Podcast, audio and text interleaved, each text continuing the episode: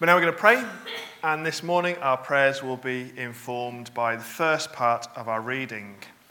Now, it, the chapters are a little bit um, messy, so we're going to read 6 1 to 23, and then when we come to our main reading, we'll pick up at verse 24 because that'll it just splits better at that point. So I'll just read 6 1 to 23, and then I'll pray.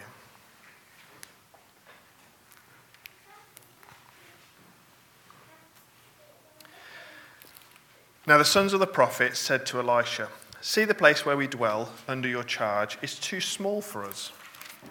Let us go to the Jordan, and each of us get there a log, and let us make a place for us to dwell there. And he answered, Go. Then one of them said, Be pleased to go with your servants. And he answered, I will go. So he went with them. When they came to the Jordan, they cut down trees. But as one was felling a log, his axe head fell into the water, and he cried out, Alas, my master, it was borrowed. Then the man of God said, Where did it fall? Then he showed, when he showed him the place, he cut off a stick and threw it in there and made the iron float. And he said, Take it up. So he reached out his hand and took it. Once, when the king of Syria was warring against Israel, he took counsel with his servants, saying, At such and such a place shall be my camp but the man of God sent word to the king of Israel Beware that you do not pass this place, for the Syrians are going to go down there. The king of Israel sent to the place about which the man of God told him. Thus he used, used to warn him, so that he saved himself there more than once or twice. The mind of the king of Syria was greatly troubled because of this thing, and he called his servants and said to them, Will you not show me who of us is for the king of Israel? One of his servants said, None, my lord, O king, but Elisha the prophet, who is in Israel, tells the king of Israel the words that you speak in your bedroom. And he said, Go and see where he is, that I may send and seize him. It was told him, Behold, he is in Dothan. So he went there, horses and chariots and a great army, and they came by night and surrounded the city. When the servant of the man of God rose early in the morning and went out, behold, an army with horses and chariots was all around the city. And the servant said, Alas, my master, what shall we do? He said, Do not be afraid, for those who are with us are more than those who are with them. Then Elisha prayed and said, O Lord, please open his eyes that he may see. So the Lord opened the eyes of the young man, and he saw. And behold, the mountain was full of horses and chariots of fire all around Elisha. When the Syrians came down against him, Elisha prayed to the Lord and said, Please strike this people with blindness. So he struck them with blindness in accordance with the prayers of Elisha. And Elisha said to them, This is not the way, and this is not the city. Follow me, and I'll bring you to the man whom you seek. And he led them to Samaria. As soon as they entered Samaria, Elisha said, O Lord, open the eyes of these men that they may see. So the Lord opened their eyes, and they saw, and behold, they were in the midst of Samaria. As soon as the king of Israel saw them, he said to Elisha, My father, shall I strike them down? Shall I strike them down? He answered, You shall not strike them down. Would you strike down those whom you have taken captive with your sword and with your bow? Set bread and water before them, that they may eat and drink, go to their master. So he prepared for them a great feast, and when they had eaten and drunk, he sent them away. They went to their master. And the Syrians did not come again on raids into the land of Israel. Well, we pick up our reading from chapter 6 and verse 24.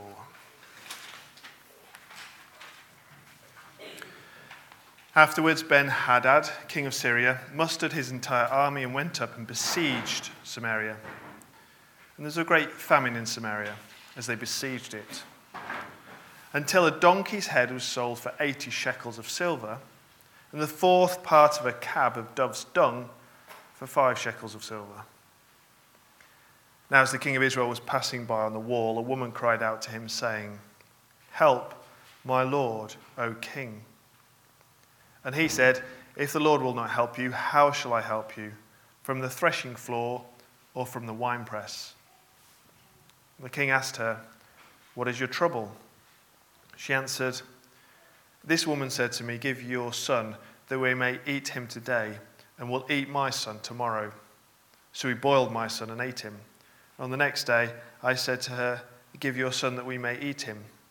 But she has hidden her son. When the king heard the words of the woman, he tore his clothes.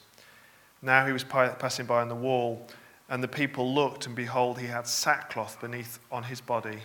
And he said, May God do so to me, and more also, if the head of Elisha, the son of Shaphat, remains on his shoulders today.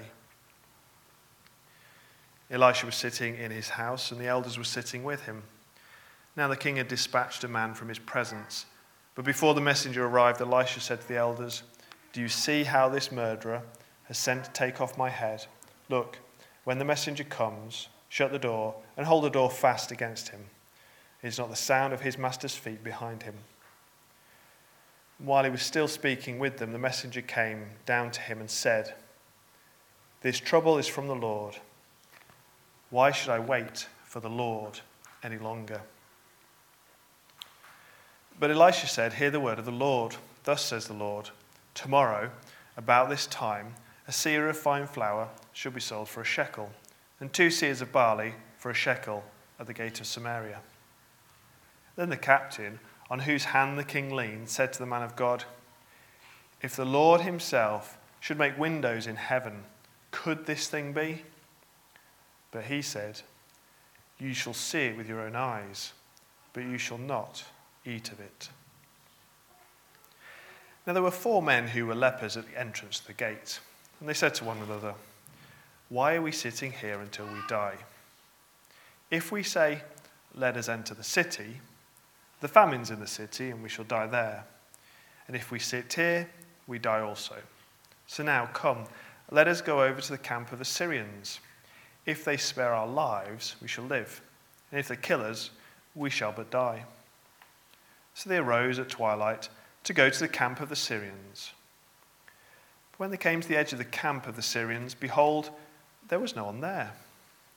For the Lord had made the army of the Syrians hear the sound of chariots and of horses, the sound of a great army, so that they said to one another, Behold, the king of Israel has hired against us the kings of the Hittites and the kings of Egypt to come against us.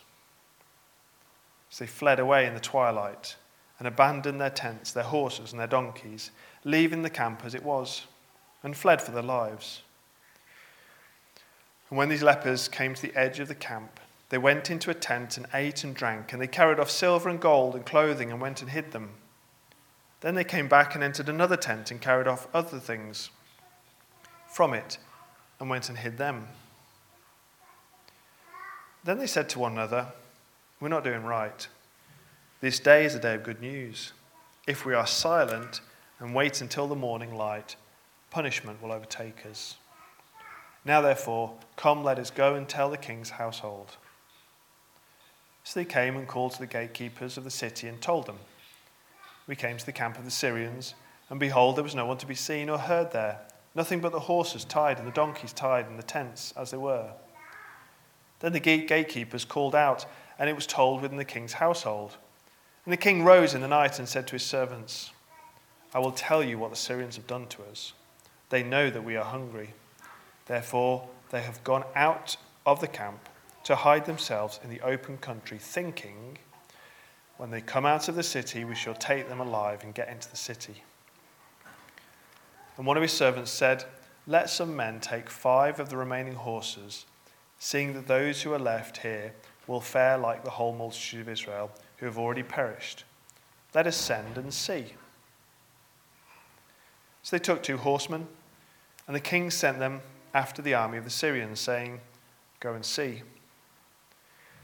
So they went after them as far as the Jordan, and behold, all the way was littered with garments and equipment that the Syrians had thrown away in their haste. And the messengers returned and told the king. Then the people went out and plundered the camp of the Syrians. So a seah of fine flour was sold for a shekel, and two seahs of barley for a shekel, according to the word of the Lord.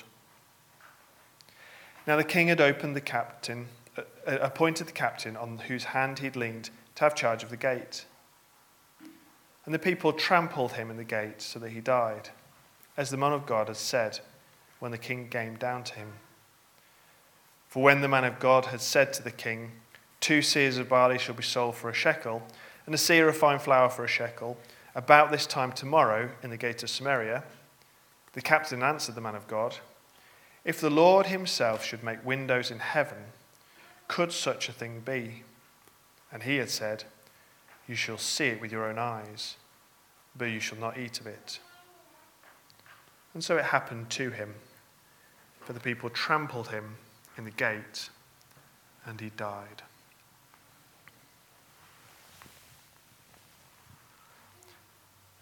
Well, in a minute, we're going to have a look at that passage. Few things to mention is to be aware that questions will be coming up. So the opportunity, there'll be an opportunity to ask any questions or make any comments in light of the things we've been thinking about. You have your sermon outline, which you know what to do with. And finally, and most importantly, let's pray.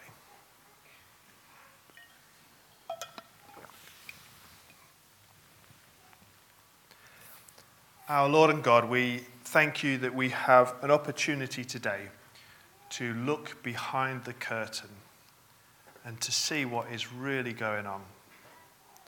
We thank you that your word opens up reality so we can see that it's your plan and purpose that is driving uh, everything that takes place. And we thank you that you have given us, in your mercy, eyes to see. Amen. Well, as we begin this morning, it is helpful to remind ourselves of the context we find ourselves in, just so we can orientate who is who and what we are expecting. So, if you remember back at the ends of, end of 1 Kings, in chapter 21, the Lord has condemned Ahab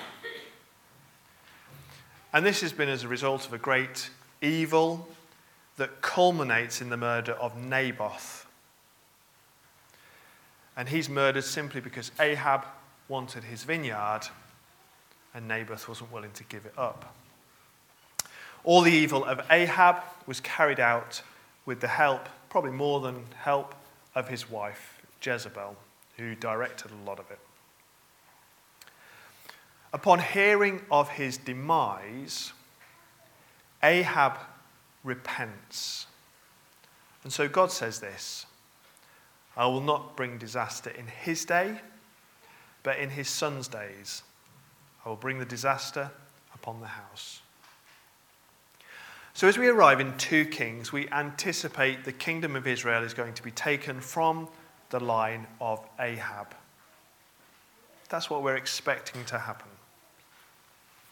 Then in 2 Kings 1, we have this brief account of Ahaziah, who is Ahab's son. In that chapter, Ahaziah dies as a result of an accident. Then at the end of 2 Kings 1, verse 17, we read how Jehoram becomes king of Israel. And that's because Ahaziah himself has no son. Jehoram is Ahaziah's brother, therefore another son of Ahab.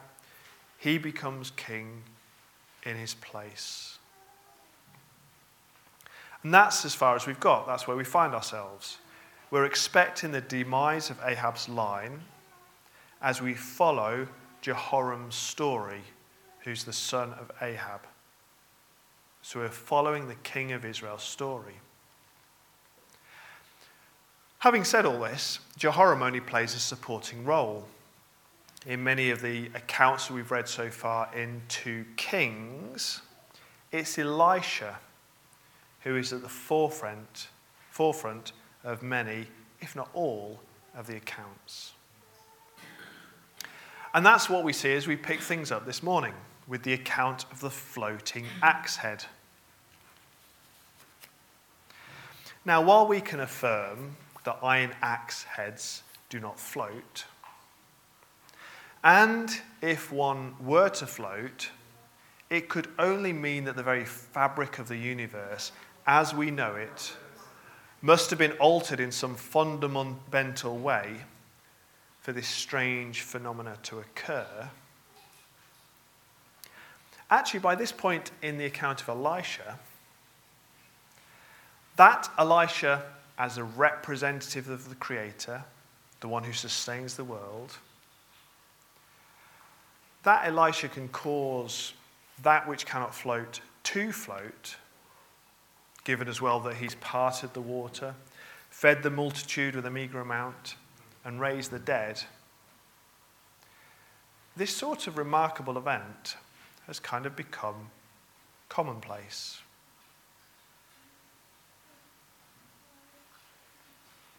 As we come to verse 8, we see that Elisha is still involved in the king of Israel's situation.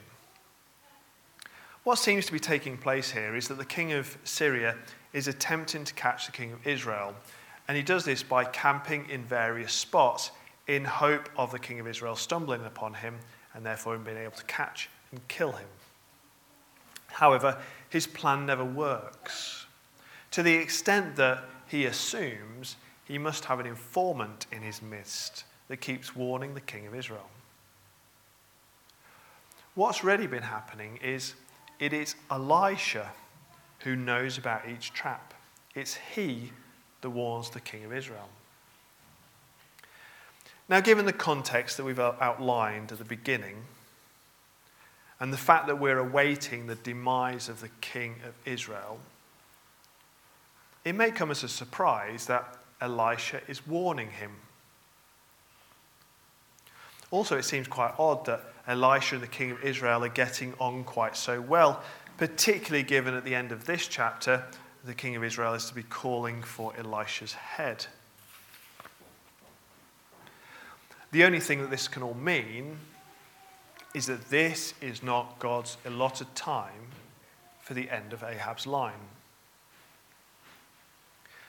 The only reason Elisha knows about the threat is because God has been telling him. Therefore, since Elisha knows about it, he knows that it's his responsibility to warn God's appointed king over Israel. Unfortunately, the king of Israel has been taking the warning seriously.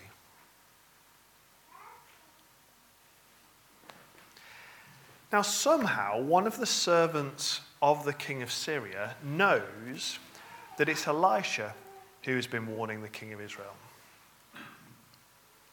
And so he sends a great army to seize Elisha.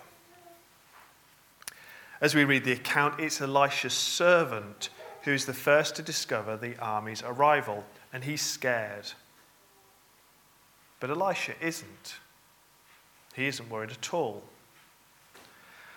And that's because Elisha can see something that is hidden from the servant which is God's army, outnumbers the army of Syria. And Elisha prays that his servant's eyes may be opened so he can see the great army that is for them. He then prays for the army that stands against them, that their eyes be shut. And it's in this momentary blindness that he leads the people to become captives in Samaria. And we then read that the army is fed, they're sent back to the king of Syria, and this allows for a brief time of reprieve from war. But shortly after, the peace comes to an end. and the king of Syria besieges Samaria. This leads to a great famine, and upon hearing that the people have resorted to cannibalism, the king can wait no longer. For whatever reason, he believes the solution to the problem is to kill Elisha. Not only that, but he evokes the name of God in his oath to have him killed. The reason for the king's actions seem to become clear in verse 33. This trouble is from the Lord. Why should I wait for the Lord any longer? The king seems to accept that Yahweh has brought this upon the people, and even that he might bring deliverance in time. But the king's not willing to wait any longer for the Lord's deliverance. It's to this which Elisha, responds. 7 verse 1. Tomorrow about this time, a seah of fine flour should be sold for a shekel, and two seahs of barley for a shekel at the gate of Samaria. Now, while that doesn't mean much to you and me, what we can deduce from the situation is food has been extremely expensive as it's been extremely scarce, which is supported by 6 verse 25 and the act of cannibalism. But what's going to happen is, within a day, food's going to become so plentiful, it will be extremely cheap. And it's this that causes the captain to scoff at the possibility, saying, If the Lord himself should make windows in heaven, could this be? The comment's quite preposterous. The creator of the whole universe, the one who has rescued slaves from Egypt, the one who did send manna from heaven, the one who fought for Israel when David killed Goliath, the one who has raised the dead and fed a hundred men to their fill with a small amount. Such a change in 24 hours is more than within God's capability. And thanks to his scoffing, the captain will see his promise fulfilled, but will not eat of it.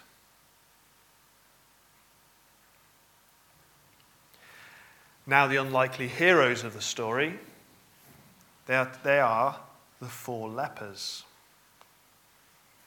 And their logic for visiting the Syrian camp is it is their best chance of survival. There's no point entering the city, they will die. If they stay where they are, they will die. If they go to the Syrian camp, well, they may well die. But they're going to die anyway.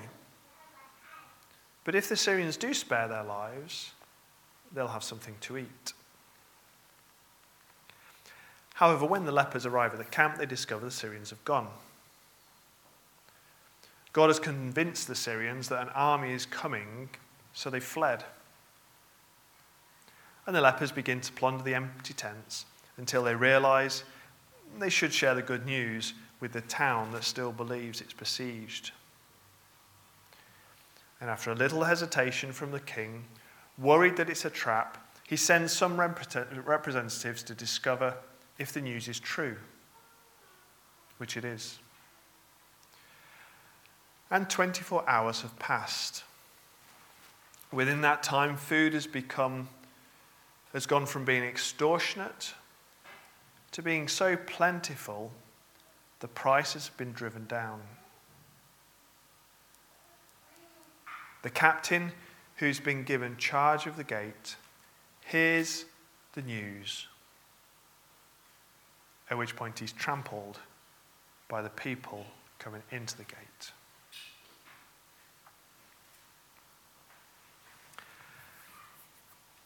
Now, as we've been reflecting on this account, there have been two realities running through the passage. In one reality, when an iron axe head falls into the water, it sinks. In the other reality, if necessary, an axe head can float on the water. In one reality, the only explanation is the presence of a mole that's giving information to the enemy. In the other reality, a man many miles away can hear the words that the king speaks in his private bedroom. In one reality, a great army surrounds a single man to take him away. But in the other reality, though the army isn't aware, they're outnumbered by a terrifying army that's not of this world. In one reality, assuming the opposing army went home, it would take a city months to recover from such a severe famine. In another reality, 24 hours pass, and food is so plentiful it can be sold for a few pence. There are two realities, but can they both be real? Is one just an illusion? Maybe it's a figment of someone's imagination. But which one is it? We'll take Elisha's servant as an example. He was only aware of one reality. As far as he could understand, Elisha was surrounded by a hostile army. But Elisha could see things from a totally different perspective he was able to see the spiritual perspective. He could see the whole picture. He was in communion with God, and as such, he was aware of the different reality that swallowed up the reality that his servant was living in. It isn't that the servant's reality was an illusion it was just he couldn't see the full picture. Whereas Elisha, like Moses, knew that God had a purpose, which is why God continued to be patient with Pharaoh, just as he continues to be patient with the various kings of Israel.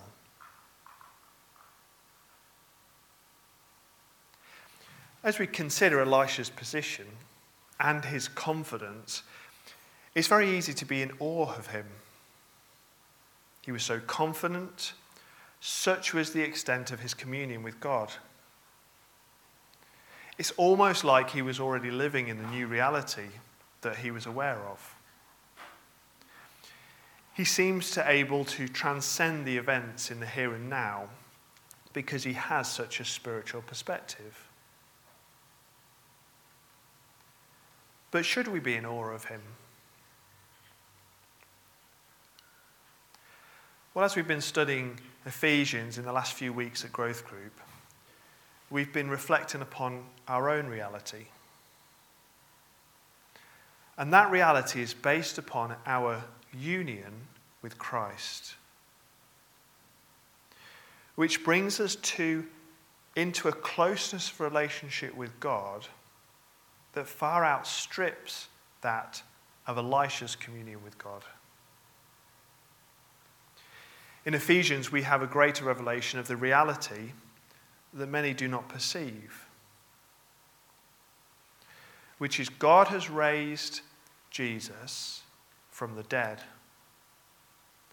and has seated him at his right hand in the heavenly places, far above every rule without exception. And we are raised up with him, and he has seated us with him. Elisha lived in the light of the reality he knew to be true. And we have a far superior reality, the fulfillment of which Elisha longed to see. Let's pray.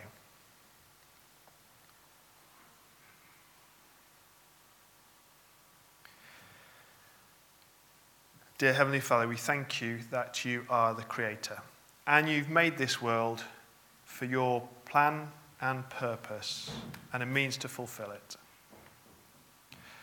And so, as we reflect on these things and we think they might be a bit too fanciful or might struggle to understand how it can be possible, might we remind ourselves of who you are, that you're the Creator who brings the world into existence by speaking, that you're the mighty God who rescues slaves through your mighty acts. That you, the earth is yours, it belongs to you, and you use na- nations to bring judgment upon other nations. And that you are the one who sent your Son into the world to unite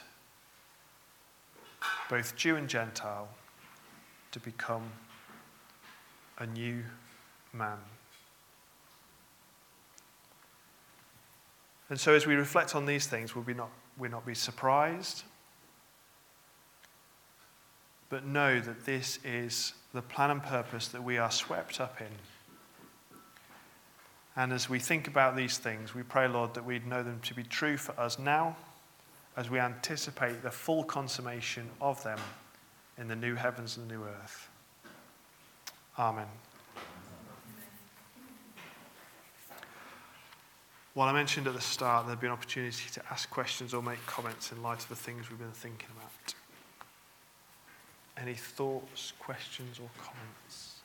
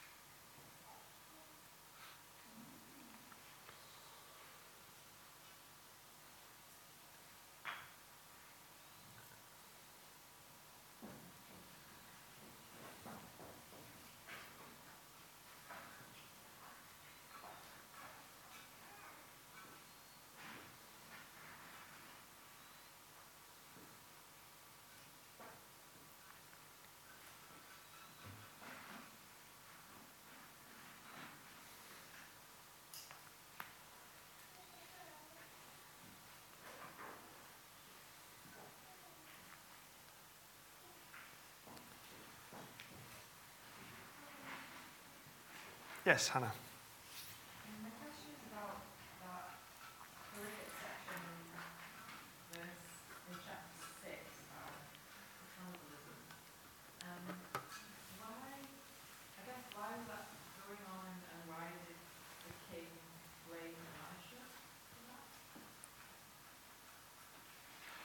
Okay, let me have a go at repeating that for the recording. So um, we've got this horrific section in um, chapter 6. Um, you've got the cannibalism. So, two questions. One is, why is it happening? And why does the king blame Elisha?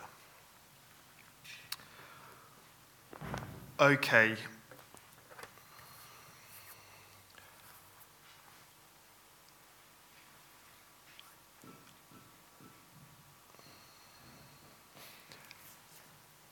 Yeah, I don't know. Uh, so a couple of things maybe. I, I, I don't know whether there's anything in this, but one of the things I thought about in the week was how it's an interesting contrast between Solomon. Because it, it feel, it's very different, but it feels quite similar. There's two women with two children. One dies, and there's this sort of like, who, who does the child belong to? And they're claiming it. And he brings wisdom to the situation. All of a sudden, here you've got quite a similar situation. You've got two, two women, two children. They approach the king, and he just has got no idea. And I wonder whether that, that, I feel like that's just quite an interesting contrast because you've got the wisdom of Solomon at the high point in Israel's history, and this really low point in Israel's history, and an evil king, and he's, he completely lacks wisdom. There might not be anything in it, but I thought it was interesting anyway. The other thing to mention is I think to understand what's happening here, you've got to understand the desperation and the position these people find themselves in. You know, I've never felt hungry. You know, I've felt hungry, but I've never felt hungry like this. And I don't know what we would do in the, if we were in the same situation if we had if if the days had passed and there was no food, what lengths will you go to to get food? I can't answer that question unless I find myself in that situation. I obviously don't want to find myself in that situation, but I think it's one of those things that you've kind of got to appreciate. Um, because I don't know what it feels to be hungry. I mean, I know what it feels to be hungry, but not really hungry. This is a whole different level. So I think that's the one thing to think about. Um, other, I mean, the other thing as well is that I don't, I didn't look it up, but I wouldn't be. There are times when it's warned that if the people sin, they'll end up behaving in such a debauchery manner that it will incl- include eating one's own children. Um, but that's only from memory. I don't know whether that features in Deuteronomy 28 or whether that's the. And I think the prophets talk about that. So there's this expectation of it really just does describe the low position and status of Israel because their behaviors become so um, corrupt. Um, interestingly, from the king's point of view, when he tears his clothes, he's already got the sackcloth on. So he does appreciate the state of the situation. And, it's, and he doesn't, you know, he obviously clearly thinks the cannibalism is wrong, and it's that that causes him to tear the clothes. With regards to the second question, I think what the most important thing to remember is that Elisha and the king of Israel are not best of friends. They're not on the same page. They're, even though we've had this uh, thing back in 8 to 10, where the, Elisha's been warning the king and saving the king's life, and the king's been taken on board, it seems they're quite friendly at this point. But if you remember what we've seen before, um, there's been a time where the king said, I won't answer your question, but because the king of Judah is with you and I respect him, I will answer your question. And there's elsewhere um, where the king's angry because someone sent him. When Naaman comes, he says, What am I going to do? And you kind of think, well, the obvious answer is send him to Elisha. But I think that's the thing. Elisha's not in his radar. He's, they are kind of very much enemies so at this point, and I think one of the things is that the, the kings often see the prophets as troublemakers. So if the Lord has sent trouble, he sent it through the messenger. So he thinks, let's get rid, well, I guess it's literally shoot the messenger, that sort of thing. Um, so how much he thinks he's going to solve the problem I don't know, but I think because he's God's representative and he knows God's brought this on, he takes his anger out on Elisha. So think that's what's going on there.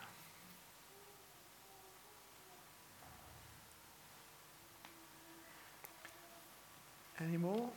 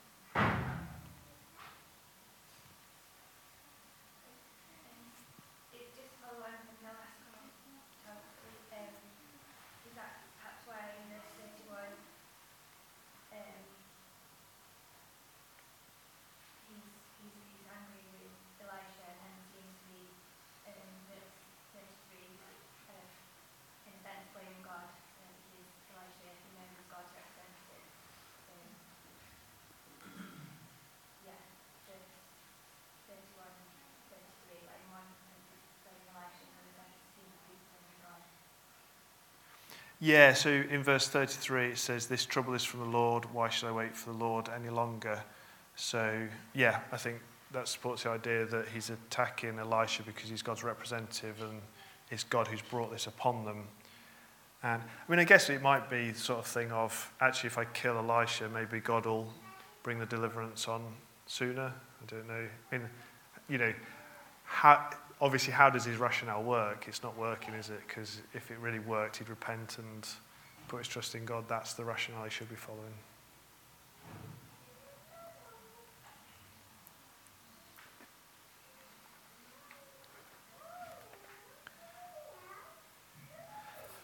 Last chance, or we'll leave it there.